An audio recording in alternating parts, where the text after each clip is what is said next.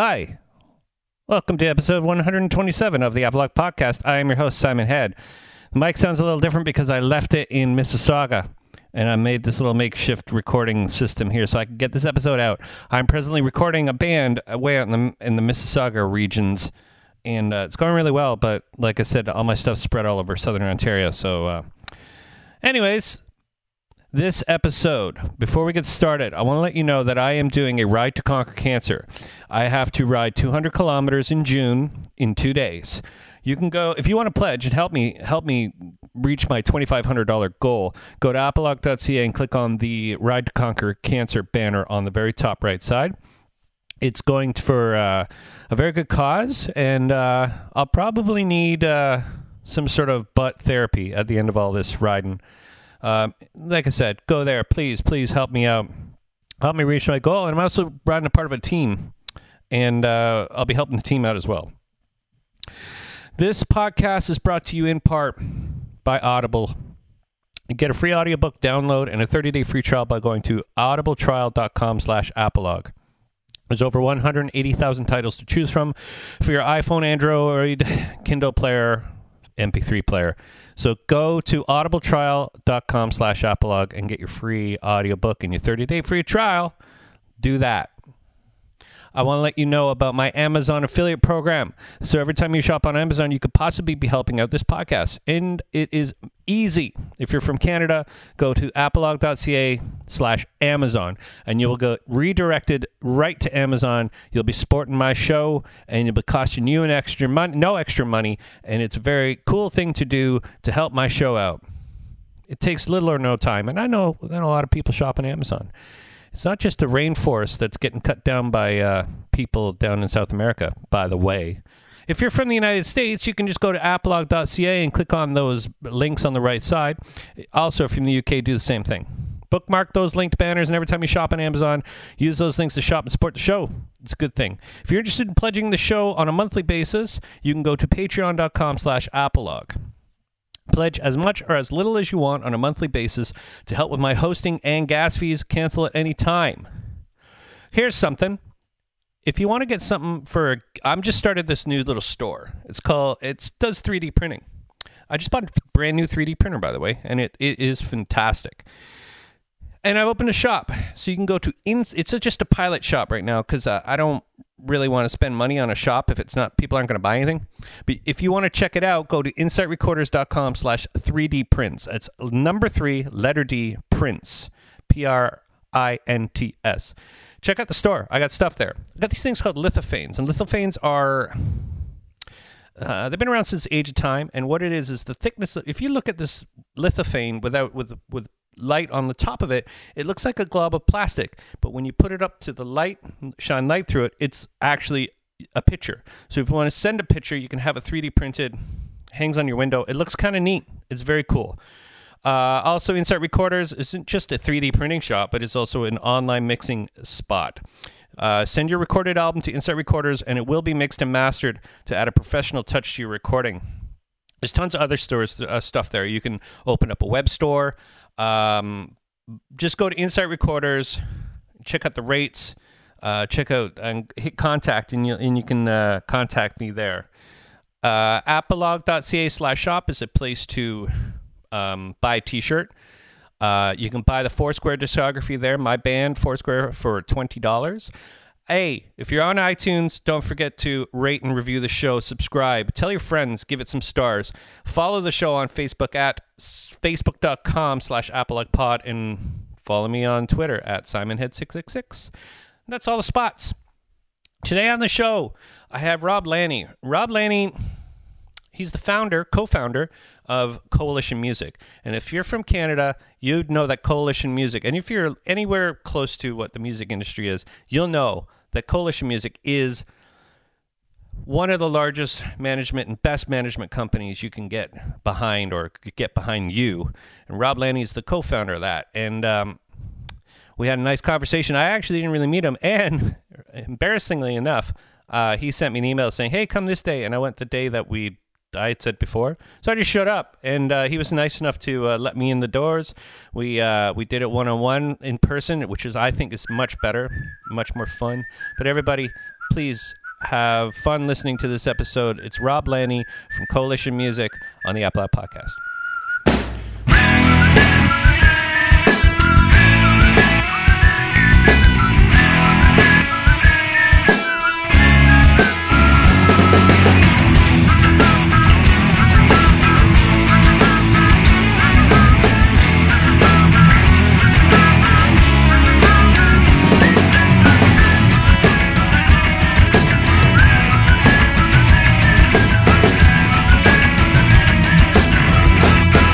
Thanks for taking time. no problem. Rob, we actually just met like what a couple of months ago through Liam. And Yep. though I guess I've known about your career and what you've been doing for many more years because you know you've been managing Around and for a while. Yeah. a long it's a time. polite way of saying old, but Well, you know, there's there's a good thing about being graceful in age is that you have so much to to show for what you've put into it. And that's a rare thing, you know, for for for people in business and in music, you know. we help artists and it goes back. There's actual the reason the reason I got in the business was because my brother was in a band and needed help. Mhm. And that's where it started. The whole idea of like, you know what? They the artist needs help. Mm. And that the way the philosophy of our company is uh, based on that that every artist needs help. Every artist has different needs, but do do whatever we can to help them Mhm. with their needs coming first. Now it's it's one thing to say it and another thing to do it, but again, because it was my brother's band, it, his needs did come first. Yeah. It was never, hey, I can make money by doing this. No, let me help him, and then then I can make some money. You know, that That's was the right. plan, Yeah. And that's always sort of how we governed ourselves. And so, and going back to uh, the mid '80s is when I got in the business, um, and it started off more of as I, I was a fan of music and I loved hanging around musicians and bands, but I never wanted to be the guy on stage. Mhm. Really interesting. Yeah, I just never. Cuz your your brother Arnold just yeah, yeah, he's Yeah. great songwriter, producer, Yeah. but it was something that I didn't feel. Uh, maybe it was a lack of confidence. I don't know what it was, Mhm. but I didn't never wanted to pursue it. I preferred being the organizer, the guy behind, backstage, behind the scenes, doing a lot of the organizing. That to Mhm. me has always been uh, something I like doing. I still like doing that. Mhm.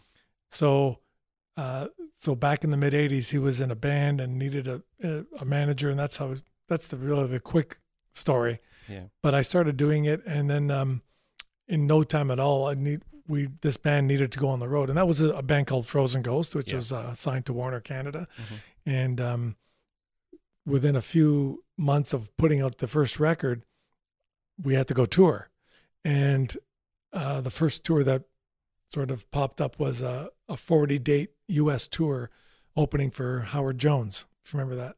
Oh, That yeah. artist. Excuse me. And um, so it was all arenas and, and amphitheaters, and we needed a tour manager.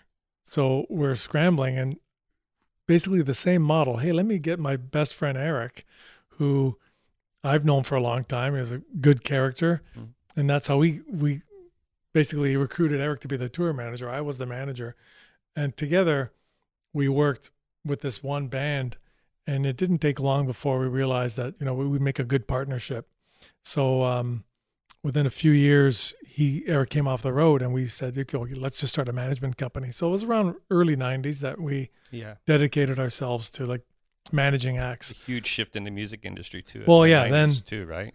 So I remember at one point in the late 80s and the early 90s making a conscious effort to really pay attention to a lot of this new music that was coming out, primarily Seattle, but uh, yeah. Nirvana and but just the you know all the other bands that were out there, Faith No More, Jane's Addiction, Yeah. like all these cool rock bands, Chili Peppers. The new wave. Yeah, it was Yeah. a newer wave because up to that point it was the 80s, those hair bands as we like to call them. Mhm. Um that they were there was a certain way of doing things and certain marketing and uh, the these other bands, it was more about what the message was and what they were, represented and who they were. It was a culture. It was a really different approach, and um, so we, as a management company, we had to become more aware of what was going on. Mhm. Uh, and at the time, uh, so getting into the early '90s, uh, the first band that came along that was different from what we were used to was Our Lady Peace, Mhm. and this is before they were called Our Lady Peace. But uh, you know, they were young, 19, Mhm. teenage kids, but um, really passionate about their music and their approach, their lyrics, everything about it was like, okay, this is different. This is like the new stuff. Mhm. There was no name for it. They weren't Right. a grunge band, but no, no, it was it was intelligent. just modern. It was just more yeah. modern rock. Yeah. And um, so within a short period of time, uh, they started writing some really decent songs. And this is where I guess we we had, if we ever had any kind of template, where we put a young band with a seasoned songwriter. Because by this point, my brother, he'd pretty much uh, had enough of touring, and really production and songwriting was where he was meant to end up. Mhm. And uh, so those those two people, you know, the band and my brother started working together on uh, some demos, and um within a short period of time, we had something that sounded really cool. And that was our job as management. Okay, now we're going to go find the right home. Yeah, yeah, And- yeah. And with the weight and uh, and and history of your brother Arnold, it sort of helped maybe Well- propel it, or did it, or did it So there's it? a bit of a different. Our approach was a little bit different because at the time, and if you recall, I don't know how old you are, but you're not Gonna be 47 No, this yeah. year. so that new the newer modern rock and the older 80s hair bands there was a big difference in um, attitudes that some of the public and the industry had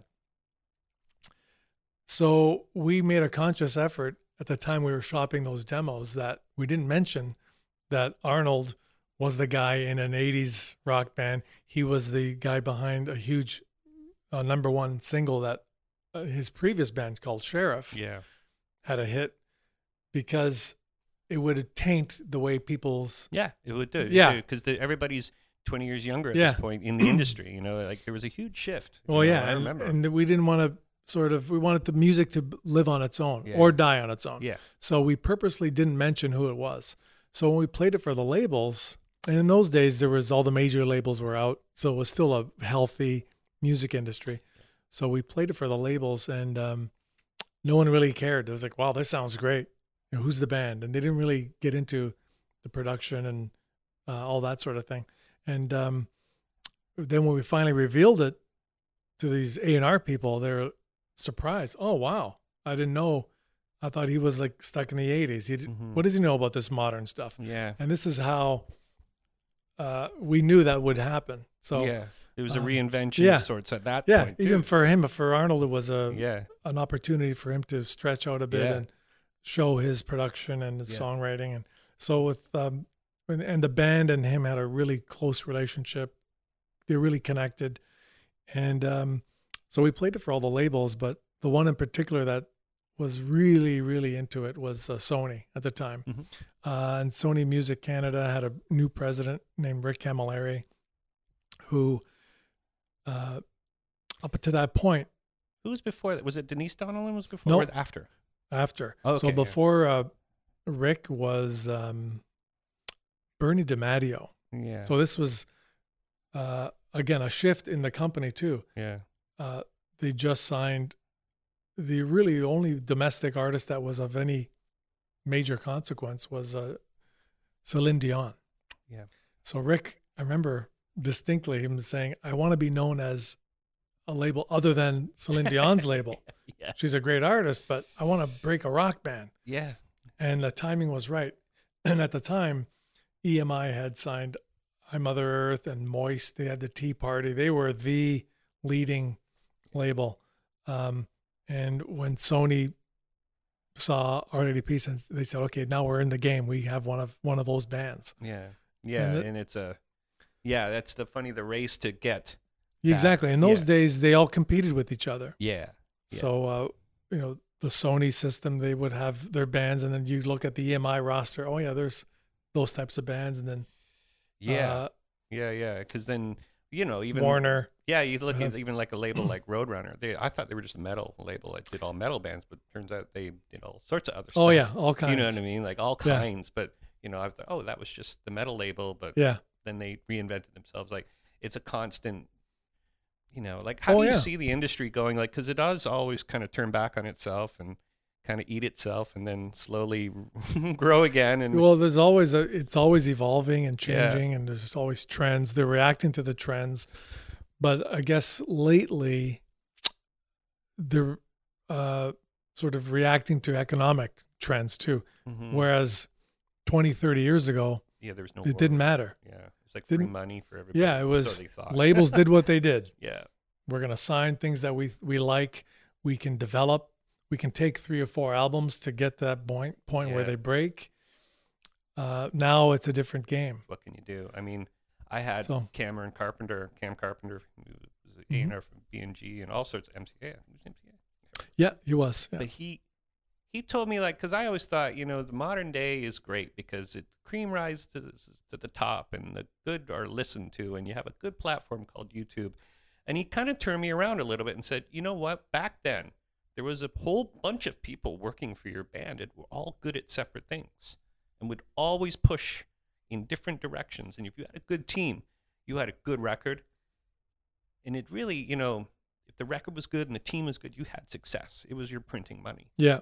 And now it's so weird and topsy turvy that, you know, Justin Bieber rose from YouTube. But then you get all that other garbage and noise. I don't want to say garbage, but Yeah. noise. Just whoosh, where people are just, I got this and I'm funny, you know? Or, uh, yeah now there's a, there's now it's there's so much noise how do you filter out what's good there's a lot of great talent Mhm. but it's not getting heard because there's other things going on Yeah. you know Yeah, so it's kind of like it's it's not really. I mean, it's good to go out and sort of look around. Like I got really into watching vlogs from people, but then I started looking at the ones that only had like 200 views because they were just like it was like watching minor league baseball. It's like not that good, right kind of funny in the wrong for the wrong reasons. So I always enjoyed watching things that aren't really put together well right because I thought, oh, now I know what good is. Because you know, you know, it's like, oh, when I see other people doing things, I go, that I- is that good? I don't know. So it's, I guess, the way of trying to keep current. You know, well that's like with anything Mm. to appreciate something that's really good you have to see it see other things that aren't as good yeah, then you've got your range okay now i get it you know? yeah, yeah. So that bar is always sort of, you know, up to a level that you think, well, it can't get much better, or can it? And then so I'm looking at music, and I'm looking at people writing, you know, playing music on YouTube.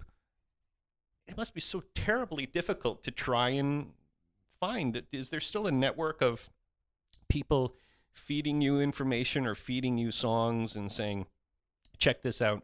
And at the end of it, does it come down to you and your team to make that decision, or is there like a like how do you how do you weed Uh, through it all? Yeah, it's a combination of yeah. Sometimes it's out, people outside our inner circle that are, hey, did you check this out? Or a lawyer or industry folks, or and sometimes within. Mm-hmm.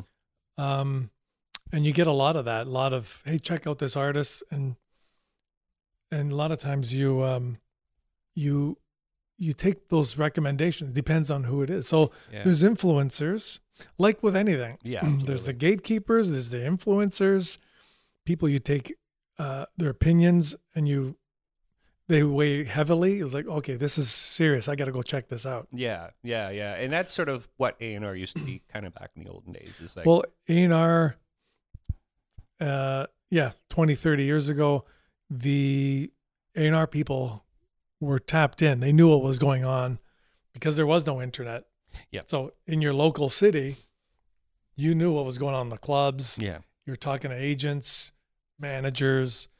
Uh, in other cities, you either had a friend or scouts or something. So yeah, you know, just you know, limiting it to Canada. Was really mostly Toronto, Mhm. Vancouver, Montreal. Those are the three Yeah. major Yeah, markets, and occasionally a band would get signed out of Halifax or Calgary. They Yeah. come from but they'd always end up doing a showcase in Toronto. Yeah, and the word of mouth was way stronger back then. Like I was just thinking about, I just watched part of the Tom Petty documentary. It's Mhm. four hours long, Yeah. so I'm watching it, and he just got in a car and drove to L.A. and just knocked on people's doors and said, "Can I have a record deal?" And I think the th- second or third one said, "Okay," and then he found like there was a bidding war by it all. You know, Could different that, times. Would that happen tomorrow, today? No, No. no, no. Again, because time. of the the patience, they in those days labels they were okay with waiting three, four yeah, albums yeah, to develop and have the artist grow. Now, uh, in, speaking mainly with about major labels, they're they don't have that the luxury of the time. yeah. They There's need to, money short. yeah, it's Yeah. like okay, let's. This sounds like a hit, Mm-hmm. And they're not all like that, but pretty much Yeah, they need to see quicker return than Yeah. Well, than the they industry used is to so be. streamlined now. It's it's more streamlined to be able to get it through. exactly. You know, like That's another bas- thing. you know, because you have there's no longer you know, the internet has sped it up to the fact that good and bad. The good part is is that it can get to you faster. Hey, I like your band. Can you send me songs? And I'll pop five songs in your Dropbox.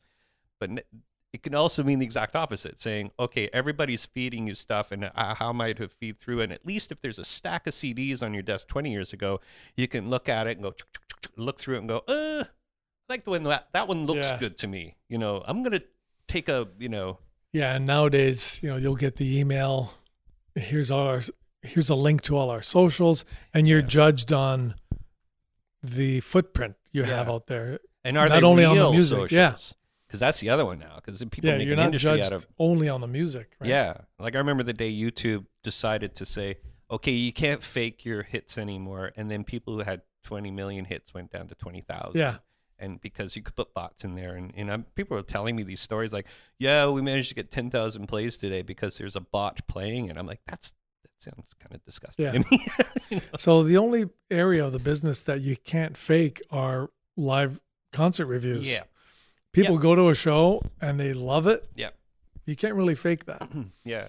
And uh, that's another difference between now and the old days Yeah. is instant uh, reviews, like Yeah. on the spot in real time. Yeah. This band is awesome, Yeah. you know that kind of thing. Yeah. yeah. Uh, and you can tell if uh, one, you know, one person says it's great, and everybody else says it's crap. Well, okay, then there's a problem. But Yeah. generally, they're all at the same show. They're out, they're digging it or whatever. What's your Um, because there's a split between talent versus character, and there's a, there's some people that are very talented, but their character might need some work, and there's people that are very cool, but maybe they need songs. Where do you lie there? Like when you're like when you shake a band's hand for the first time, is that important, or it, I mean, it must be right because you get a feeling from these people. Yeah. uh, At the end of the day, well, it is a combination, Mhm. obviously. You can't have a career without songs. Yeah. And it's difficult to have a career. You can, but it's very difficult to have a career and build a team if you are an individual that no one wants to be around. yeah, that's true in life anyway. You know, Yeah. even if you worked at the car parts factory, Exactly. like get Bob over there. Yeah. He's, you get him over there. We don't want him working with us anymore. You, if you have a team around you, yeah, they want to work with you. And yeah. No one wants to support someone they hate or Yeah. hate being around. And that'll be a slow, you know, dissension. But if, but then the thing is, sometimes it works. Well, you can. and there then are you have to make sacrifices. there are occasions where you know what, so and so is not, he's an asshole. Yeah, But look how much money we're making. yeah. Let's keep It's him. true. Yeah, Yeah. it's true. Yeah, But you can't gen- can't really fall back on your morals at that point because, mm-hmm. or Again. your your feeling and all that stuff because if the person's gold, then the person's gold. People will get to a point where you know what, I don't care how much money this is, it's not worth it. Yeah, it's true. It's true. You know, there will be a point. there will be a break. Money s- sometimes smooths over a lot of things. Yeah, yeah, know? that's true. But it also, you know, that this people seen people up as on the way down and all that Oh, stuff. yeah. And you know, listen, I've I've been in many ebbs and flows in, in meeting people, and um, my whole thing is if I meet the band, I like them. Kind of like their music, and that's maybe not a good Yeah. thing to make out of a you know, if- maybe that's not good management material. Because I like them, you know what I mean. Like, I like those people, so it's like I'm willing to, uh, you know, Right. give their music a pass. Yeah, because you are predisposed to liking them, and the music is an extension of who they are. Yeah, like the, and also the big fear is meeting someone who's your musical idol and, and they turn into the biggest dickhead ever. Yeah. That's the fear. Because then I'm like, all those records I bought. Yeah, I know it's a tough one. Yeah. But so when we're looking at it, whether it's an artist that we're meeting for the first time, it's a like marriage. In my opinion, you date first. Yeah. You you spend some time together and see if if you think this is going to work. You know what? Are we cut from the same cloth? Do we have the Yeah. same goals? hmm Like a marriage, and eventually, yeah, this. I think this is going to work. Let's do this. Let's Yeah. commit to each other. Yeah. And that's what an artist and a man, a artist manager relationship is, as a commitment yeah. but and we don't go into into it really quickly. Typically, it's takes months, uh, several meetings, casual meetings, some more strategic business meetings. Hey, this is what we think you're all about.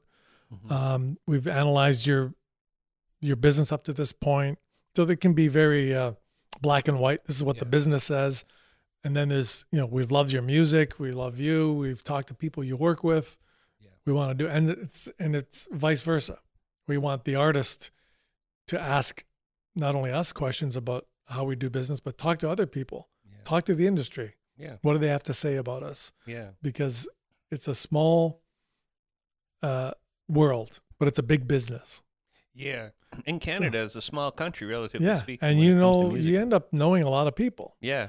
but you can do business, make a living at it around the world, but you got to be like anything, be good to people, hmm uh, honest, have some integrity, Yeah. and eventually good things will happen. And uh, yeah, we're all competing for the same dollars, like you know, and speaking with about the management sector, but still, we have respect for other managers and some and their artists. right. But the ones that we don't like being with, you know, we don't want to hang around with you.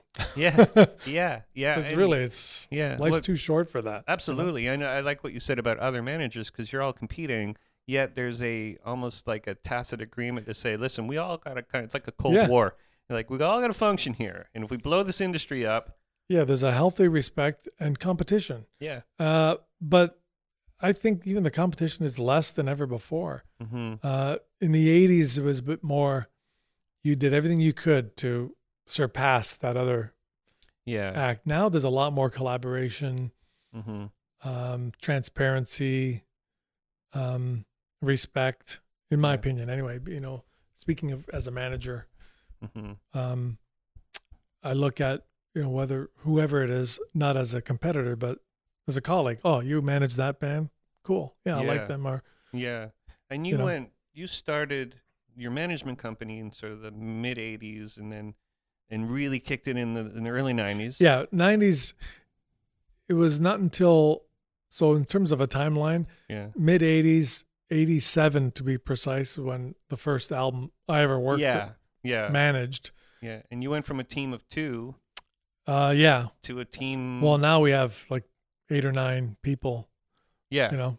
But from between 90 and say 99, because Oh, it 99 is another pivotal m- moment in record industries where people stopped. Well, I guess 2000, 2000 was when people stopped.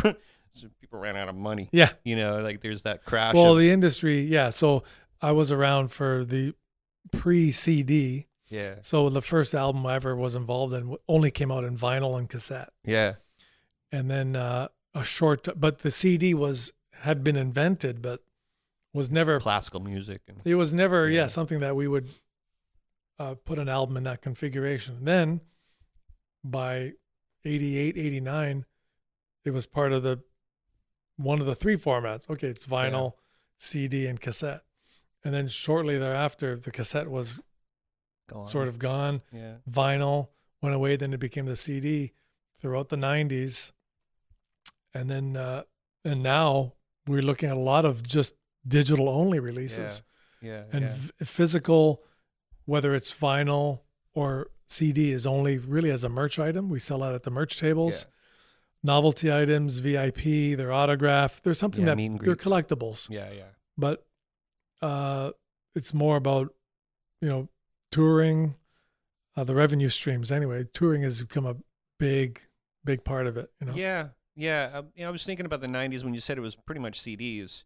How it would have been a good time because there wasn't any other like, okay, now we got to put this out on this, and we got to put it on that, and let's just do this. And it seemed like if you wanted to put it on vinyl back then, it wasn't that cool. Like I remember seeing Yes. a, vinyl press for sale in Winnipeg, like the whole thing from KTEL.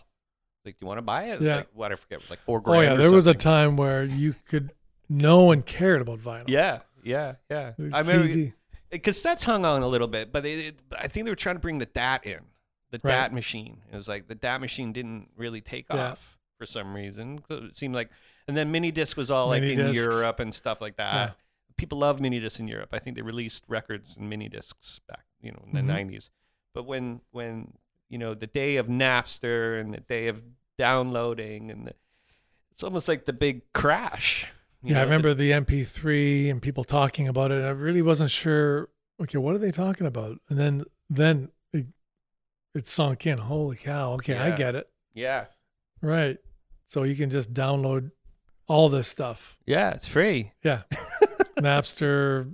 Uh, people hated Lars Ulrich over it too, because Yeah. Lars was like, "Oh, come on, guys, buy our records." yeah. Yeah, even though they were all Yeah. bootlegging at the So you know, again, through the 80s and 90s, it was great. And then the late 90s, early 2000s, when Yeah, people weren't buying anymore, that's when the majors had to cut, you know, jobs, Mm. reduce their overhead, rethink everything, Yeah. trying to get that Titanic turned Yeah. around. You know, and okay, what are we doing? And then retail, same thing. yeah, yeah, Okay, we got to sell DVDs now, and yeah, you know, and then they're going out of business, and and then as consumers, same thing. We went from we'll go to the record store, then oh, I got iTunes, I'm going to download it onto my iPod. yeah. yeah. To That was oh, I just can a little- stream it, That was a thumb in the dike. That was Yeah. like trying to like just Yeah. come on, guys, buy something. and you that know. was I had never had a problem. All right, I'll go to iTunes and Yeah. get it. And then now with streaming, it's so convenient. yeah. I personally, I don't, I don't want to ever download an album ever again Mm-hmm. Because it's so convenient. I pay my monthly subscription and that's Yeah, it. Yeah, yeah. Do whatever definitely. I want. I have Yeah. playlists and there's so much variety. doesn't and- fill your phone up. yeah, You can if you want to fill your phone up. If you want to go Exactly, offline yeah. and things like that. And we're living in a pretty awesome time for that. And then the musician somehow gets compensated for it somehow, you know. And yeah, but like you say, touring is the way to make the money. But I think we're in a nice little spot now where the touring band that makes money touring will keep on touring because that's what they do, and then will facilitate more records, which will then keep on touring. But it might just cull out the uh, the people who are sort of not into it or kind of half-assed into it or have that laptop in their basement and want to make a record. It might separate a little bit and maybe allow the cream possibly Right. to get up higher. Um, that's a tough, tough one to figure out because this the technology is so good Mhm. That you can be a bedroom composer, Yeah. artist. The question is, can you make a living at it? This is where touring, if you get, if you do it right and people want to see you, you can make a living at it. Yeah. Making living as just composing and writing and recording and putting it out there, unless this it connects with thousands and thousands of people, Mm-hmm. you can't make a living at it. So then it becomes a hobby. Yeah. But uh, in terms of being a professional musician or composer or producer, you've got to um, connect with a lot of people. And this is where Yeah. sometimes you either have a label that helps you or it's just word of mouth. Yeah. Hey, man, this is great. Check it out.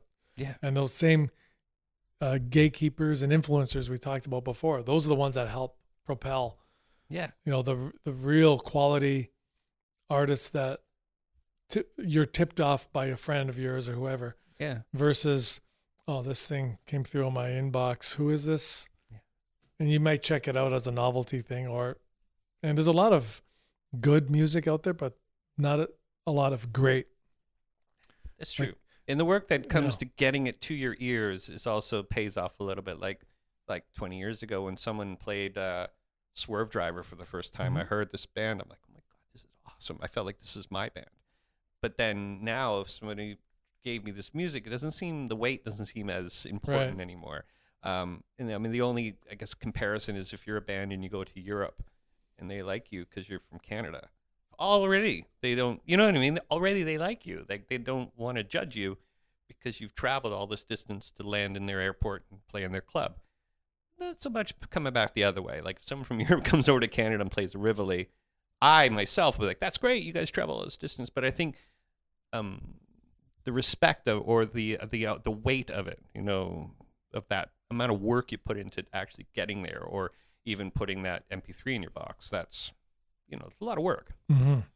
You know, so when you when you're like out scouting around, do you are you out looking for new bands? Like, are you always like, what's your Um, we we're always open to listening to things. Mm. We're not al- always actively scouting, hmm but if something were to come along, So if it just popped, like Yeah. it just popped there, and then it was like the stars aligned that this Yeah. is so. But it's good to be in that position but because again, we rely on an extensive network of friends, Yeah.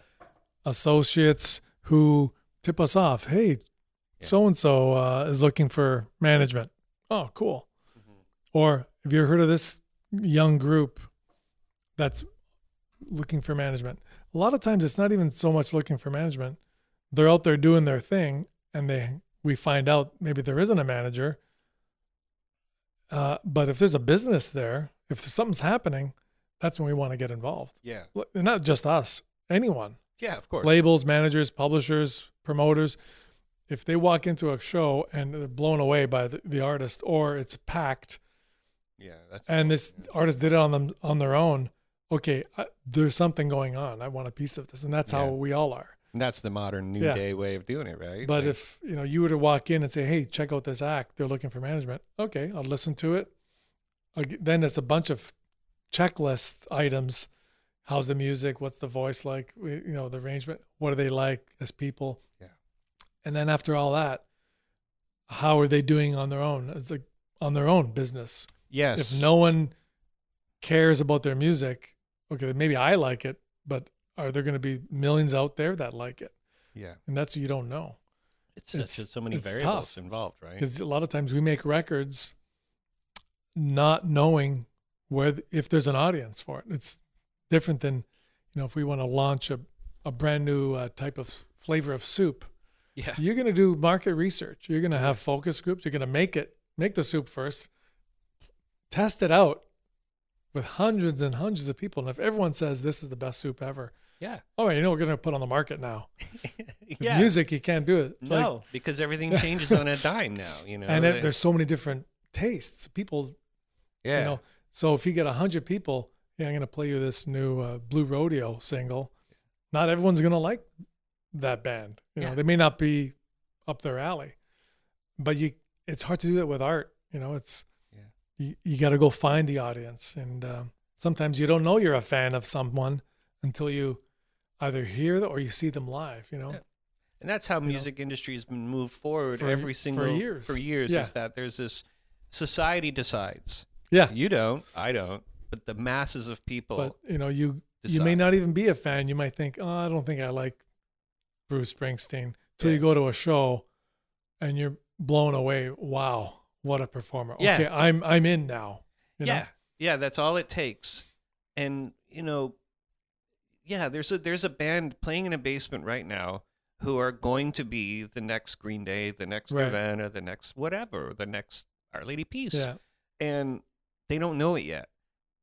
Neither do we. I mean, that's they're, Yeah. they're just sitting there waiting, you know. Like Now- so, but things have to align themselves and things have to line Yeah. up properly for them to be heard. Mhm. so they have to find the right way of recording.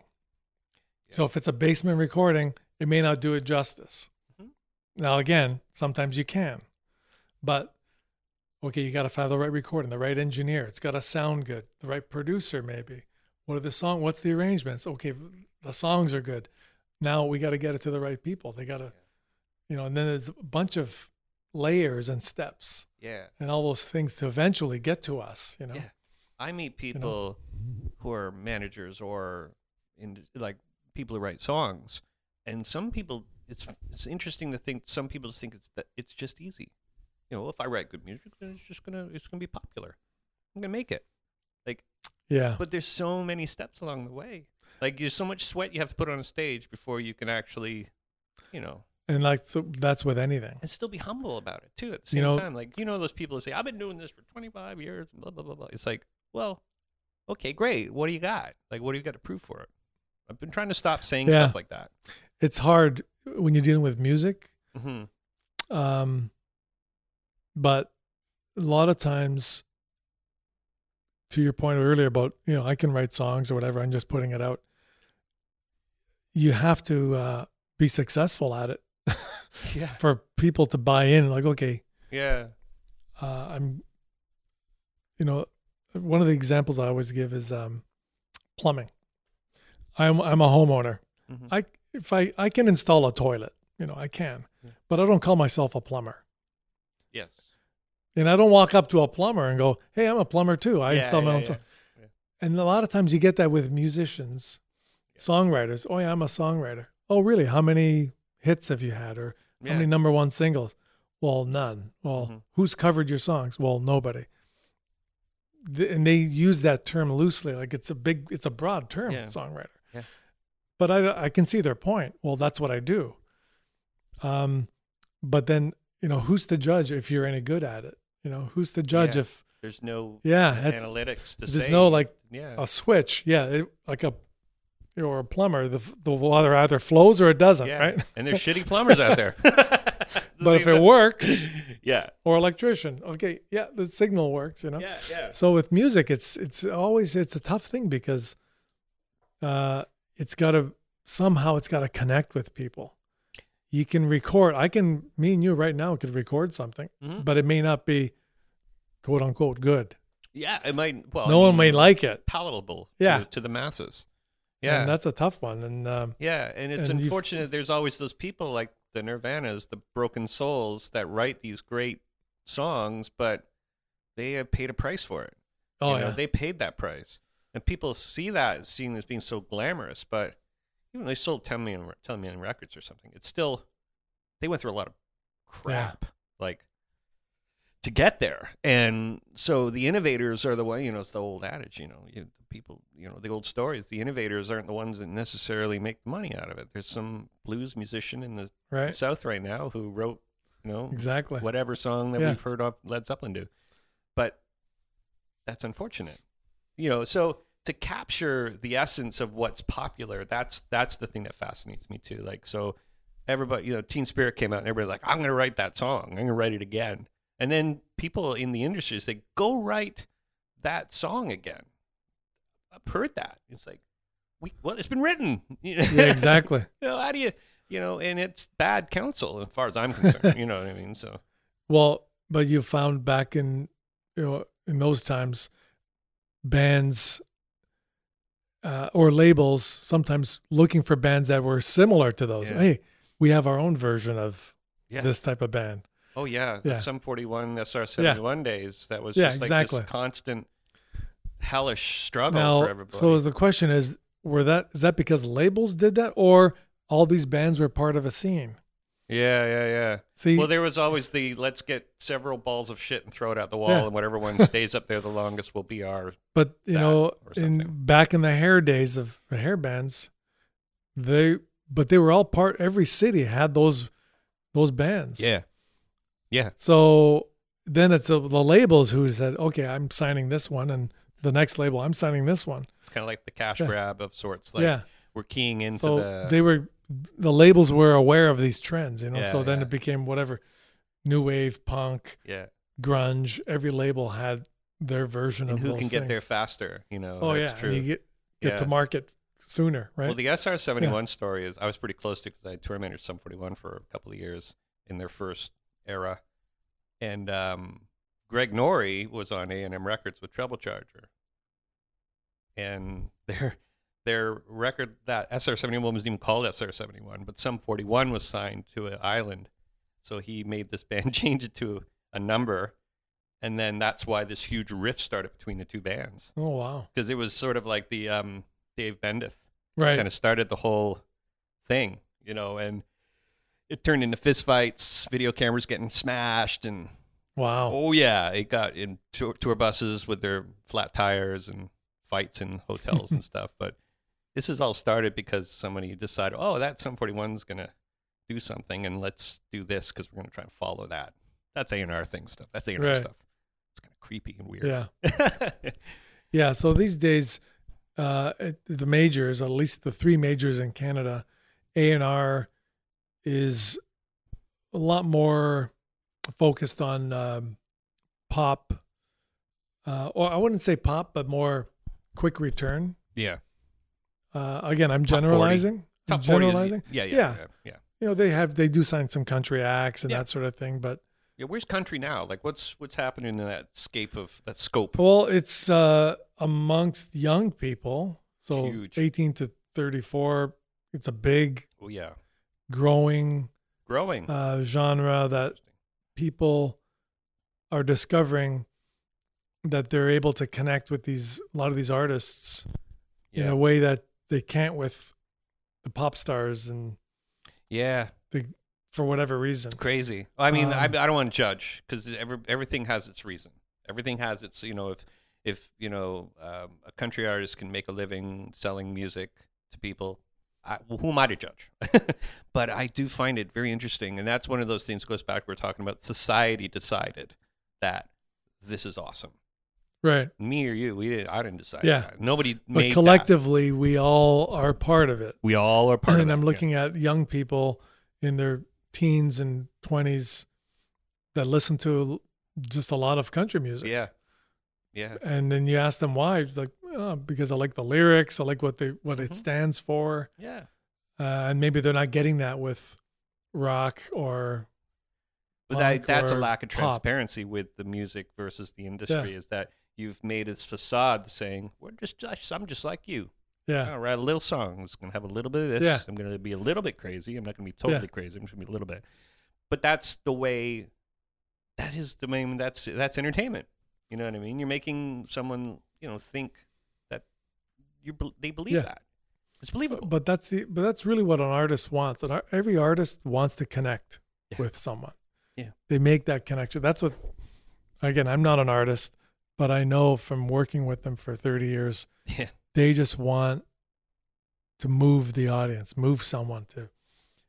Someone's got to connect with them, and and uh, generally, the, the those in particular that write their own songs, and their m- lyrics and their message, they Mhm. really want to connect with people. Yeah.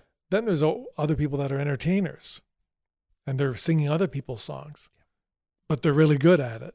Yeah. So they want to connect maybe on a different level. You know, just because you didn't write the song doesn't mean you can't connect with an That's audience. true. You- That Sinatra, Elvis, Yep. they didn't write their own songs. Walk Off Celine the Earth. Celine Dion. Yeah. Walk off the earth is a classic example. They covered people's oh, music. Oh, that yeah, yeah, well. and they just but somehow people connect. You know. yeah. So Yeah. I'm not as I don't believe you have to be the writer to be, connect with an audience. You just got to do something.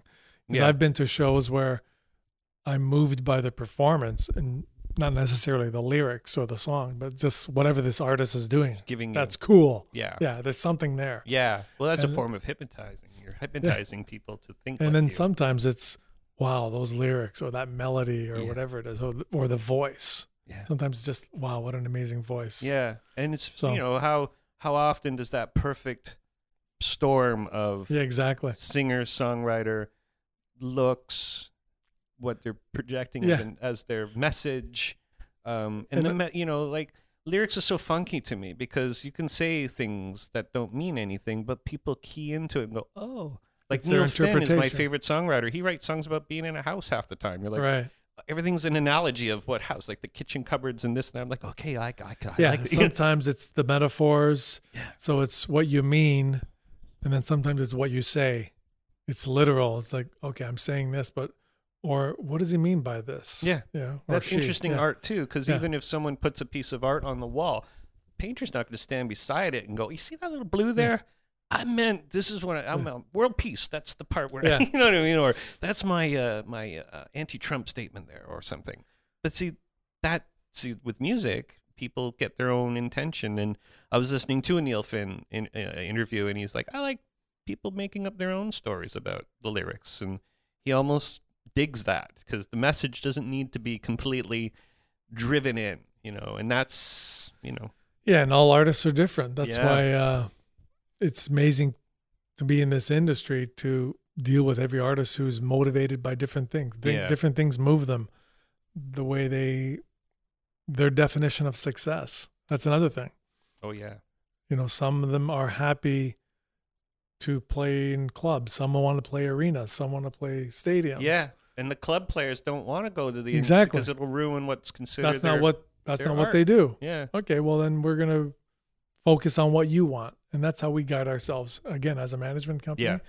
it's really we're we're there to help the artist be whoever they want to be, yeah, and uh, help them sort of achieve success or their definition of success. that's right. and some of know, them, and it's little plateaus of success. Like you can't. Well, some people do get shot up, like i.e. the Beatles. You know, they Right. came from this to megastars literally over a year, but without there was a bunch of work they put into it. But if if John Lennon said, "I just want to play in clubs from now," we never probably would ever heard of Right. the Beatles. You know, they'd see. but they knew they did know that after they played stadiums, they didn't want to play stadiums. Yeah, that's true. Yeah, they just canceled that. it's like you know it. what, Yeah. I'm done. Yeah, we'll just do records Yeah. now. But So it's to them, success was hey being able to create yeah, and not have to go out and yeah. tour. It's it's grinding. And if it's the Beatles came out ten yeah. years later, they might be on they're that, different. that tour with Yeah. more PA and more yeah. sound. You look whereas you look at the Stones, they love touring. yeah, yeah, They that's just- true. There's that's been all they do. killed at their concerts. You know, they, They love it. That's love true. playing, and Yeah. they will continue to do so. Yeah, and every show they do is kind of a little bit different. They have like so many songs. Oh, and, yeah. and how they can do it. It's. It's, I mean, I've never been a Rolling Stones fan. I've always been a Beatles fan. Um, so therefore, I can't like the Stones. That's there's a rule there somewhere. there's some sort of line we've drawn Yeah. in the sand. but um, no, after working a few Rolling Stones concerts down at the Sky Dome, you're like, oh my gosh, these guys. You know, they you see people and they're just hypnotized. And there's this guy, he's um, literally five feet tall, and he can command the world Yeah, you know it's that is powerful stuff you know so it's really power of music. That's absolutely for sure. yeah.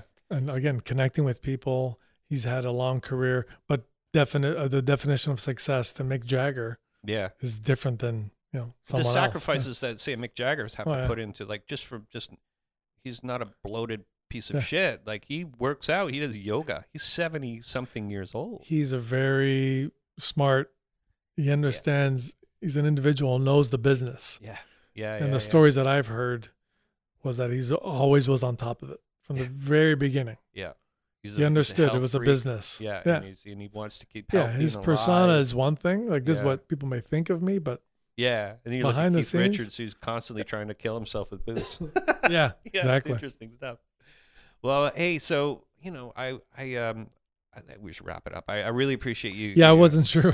Yeah, we deviated. we started going off on uh, Stones, but uh, I, yeah, I really, you know, I, I love seeing success stories where things started from nothing and went and are have grown, and, and you're you're an example of, you know, good ethics, uh, good business sense, and you know, here you are. You know, Well, yeah, yeah, the way we guide ourselves, I said this earlier, is, um, you know, integrity is important, honesty, transparency. Try to do right by the artist, and if you stick with something long enough, no matter what the profession, you become good enough at it that you can make a living yeah, and enjoy it. Uh, and then really, well, again, it's all about what makes, uh, what success means to you. You know, to some people, they move to LA or they move to New York or London, uh, and they're driven. That was never something I wanted to do. I wanted to have a s- somewhat, you know, simple lifestyle. So I, Mhm. you know, chose to. I, I grew up in Toronto. That's why Mhm. I stayed here. yeah, Um, and to me, my job is what I do, but it doesn't define who I am. yeah, And I want to enjoy a life that's full of other things, you know, yeah, yeah, enjoy my life. yeah. Uh, so that means being a, an individual that experiences other things, you know, art, sports, you know, I just want to be a well rounded yeah. guy. And that Uh, balance is important. Yeah, balance is important. yeah. But in terms of you know where we're meeting today is in a a, a building that we bought seven years ago. Actually, this month, uh, next month, Mhm. March, we bought this place that used to be an old convent that we've converted into little production suites and writing rooms um, because we uh, always, right from the beginning, we always love to be surrounded by artists. So every day there's music. There's something about the energy you feel being around music and creators. And I love it as a guy who sits at a desk most And of your the time. office is one big office. That's Oh, cool yeah. too. There's no And- corner office. No, There's- it's, everybody's we all in there communicate, we talk, we walk Yeah. around, and It's almost like a noise. news, like a, a, a ad agency or something. Yeah. You're all like running around. yeah, and- we all collaborate. We talk about things. Yeah. Uh, we're, we're listening to music. Hey, what are you listening to? It's like you know, that's what we do. It- that it's keeps creative. people together. Yeah, yeah, yeah. And that's important. yeah. Running a team without actually having to run a team. yeah. You know, But uh, you know, just in this building today, in the background, we hear music because there's an artist yeah, rehearsing hmm that we don't even work with. But I'm just so happy that someone's using our space. yeah, yeah. You know, and uh, in our studio today, Justin Nozuka is actually in the studio recording. Oh, okay, yeah, yeah. so yeah. he's recording a new album. Yeah. So he's with a producer, a guy named uh, Chris Bond, who's in from the, the UK. Mhm. Is recording. So that to me is amazing. Just the energy I feel. is inspirational Yeah. enough to yeah, Yeah. to say, oh, this is a good day's Yeah. work. Yeah, Yeah, and so uh, people sort of are uh, living in this ecosystem we've created here, and yeah. um, oh, you feel it when you come in. Everybody is yeah. They're there's all, something going on. There's something going on, and that's uh yeah, it's very cool. I mean, it's people can model everything, anything under this stuff, like people do. I mean, like Google and things like that. They- exactly. They, run this open concept where Yeah, everybody feeds off each other, and I came from a university where it was like you sit in your office and you know Yeah, it's very s- regimented. segmented, and Yeah. there's a silo theory about we I'm going to stay in here. And I'm not going to tell anybody because I might lose my job if I tell you all my secrets. yeah, yeah. No, it's uh, yesterday there was another band in that chapel. They did a showcase for an agent, a booking agent came up. yeah. So that was cool. It's like, oh, I get to sit watch a band during the day. It was like 11 a.m. Yeah. uh, and the agent was here, and then you know we sit and we chit chat for a bit. So every day there's something different going Yeah. on, Yeah. and um, uh, again, we're here to help artists. That's really Yeah. it goes back to that. It sounds a bit Absolutely. cheesy, No, it's, it's true. It always we- there's got to be a yeah. common thread, yeah, and it's like- that's it. You know, because if they win, we win. yeah, that's true. And if everybody, you know, and to break down the barriers of that to get there is kind of your job. You're kind of clearing the way. Yeah, You know, allowing the person to be as best Do as they, they- can possibly yeah. be, and You- that's important stuff. You know. you know, we will win. The industry will win if the artists are able to do what they do.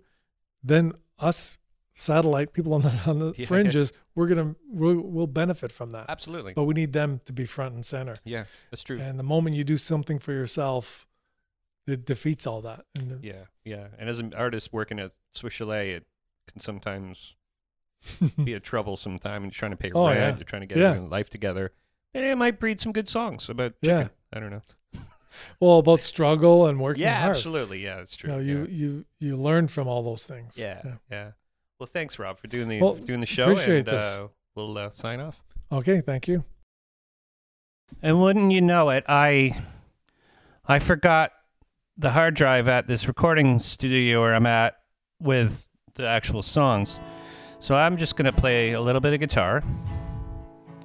And uh, I want to thank Rob for doing the show. I want to thank uh, everybody for listening to this episode. I'd like to thank uh, the sponsors. I'd like to thank Audible Trial. Go check it out. And uh, go to Amazon. So apolog.ca slash Amazon if you're from Canada. And if you're from the United States, go to apolog.ca and click on those links on the right side. I don't need to tell you what I'm doing, what you're doing. Um, every every week we put an episode out. Like I'm really stressed for time right now, and I'm actually, it's just insane what's happening this this this year. Uh, it's way busier than I've ever been. So uh, that I, you know, I'm that's good. That's good for me, but it's bad for my family, and it's bad for podcast listening because then I forget um, files. They're supposed to have the last song, the uh, the outro song. So I made one up. This is it. Um, yeah. Okay, everybody. Thanks for listening to the show. I'll see you next week. Who's next week, Simon? That's a good question. I don't know because the hard drive's at uh, the studio. But it's going to be somebody awesome. I'm looking forward to whoever it's going to be. And, uh, oh, do I know who it is? Um, yeah, it's Eric Weller. Eric Weller used to run a record label based out of Thunder Bay called Meathead Records. He's also a manager of Canada, one of Canada's most amazing hardcore bands, Headcramp. Um, a band I had the pleasure of working with back in the early '90s. Um. Anyways, see you next week, everybody. Bye.